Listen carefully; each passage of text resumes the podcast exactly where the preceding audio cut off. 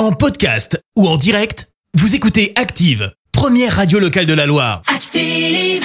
100% sport outdoor. Et sur Active, c'est l'heure pour nous de parler sport nature. Et pour ça, on retrouve Romain Cotier, le fondateur du nouveau magasin Espace Montagne à Saint-Étienne-Style. Et aujourd'hui, Romain va nous expliquer comment s'équiper contre le froid. Aujourd'hui, avec Antoine, le responsable magasin Espace Montagne, on fait le point sur les vêtements techniques pour les pratiques de pleine nature. Selon l'objectif, il est important de s'habiller en conséquence. N'est-ce pas Antoine? Carrément. Connaissez-vous la laine mérinos par exemple? On l'utilise principalement en sous-vêtements et il y a de nombreux avantages. C'est une matière naturelle qui ne pique pas car sa fibre très fine ne rentre pas dans la peau. Elle se courbe le long de la peau. Et puis la laine mérino, c'est aussi hyper thermorégulante. Elle apporte de la respirabilité lorsqu'il fait chaud et une sensation plutôt de chaleur lorsqu'il fait froid. Bah oui, les animaux s'adaptent à leur milieu et en Nouvelle-Zélande par exemple, il faut avoir une bonne maîtrise de toutes les météos. Et pour ça, les moutons mérinos sont légion là-bas. Autre point fort, la kératine, contenue dans cette fibre mérinos, qui élimine les bactéries à l'origine des mauvaises odeurs. On peut donc se permettre de laver moins souvent ses vêtements en laine mérinos. Et en mode bivouac, pour les compagnons d'aventure, c'est plutôt une bonne nouvelle.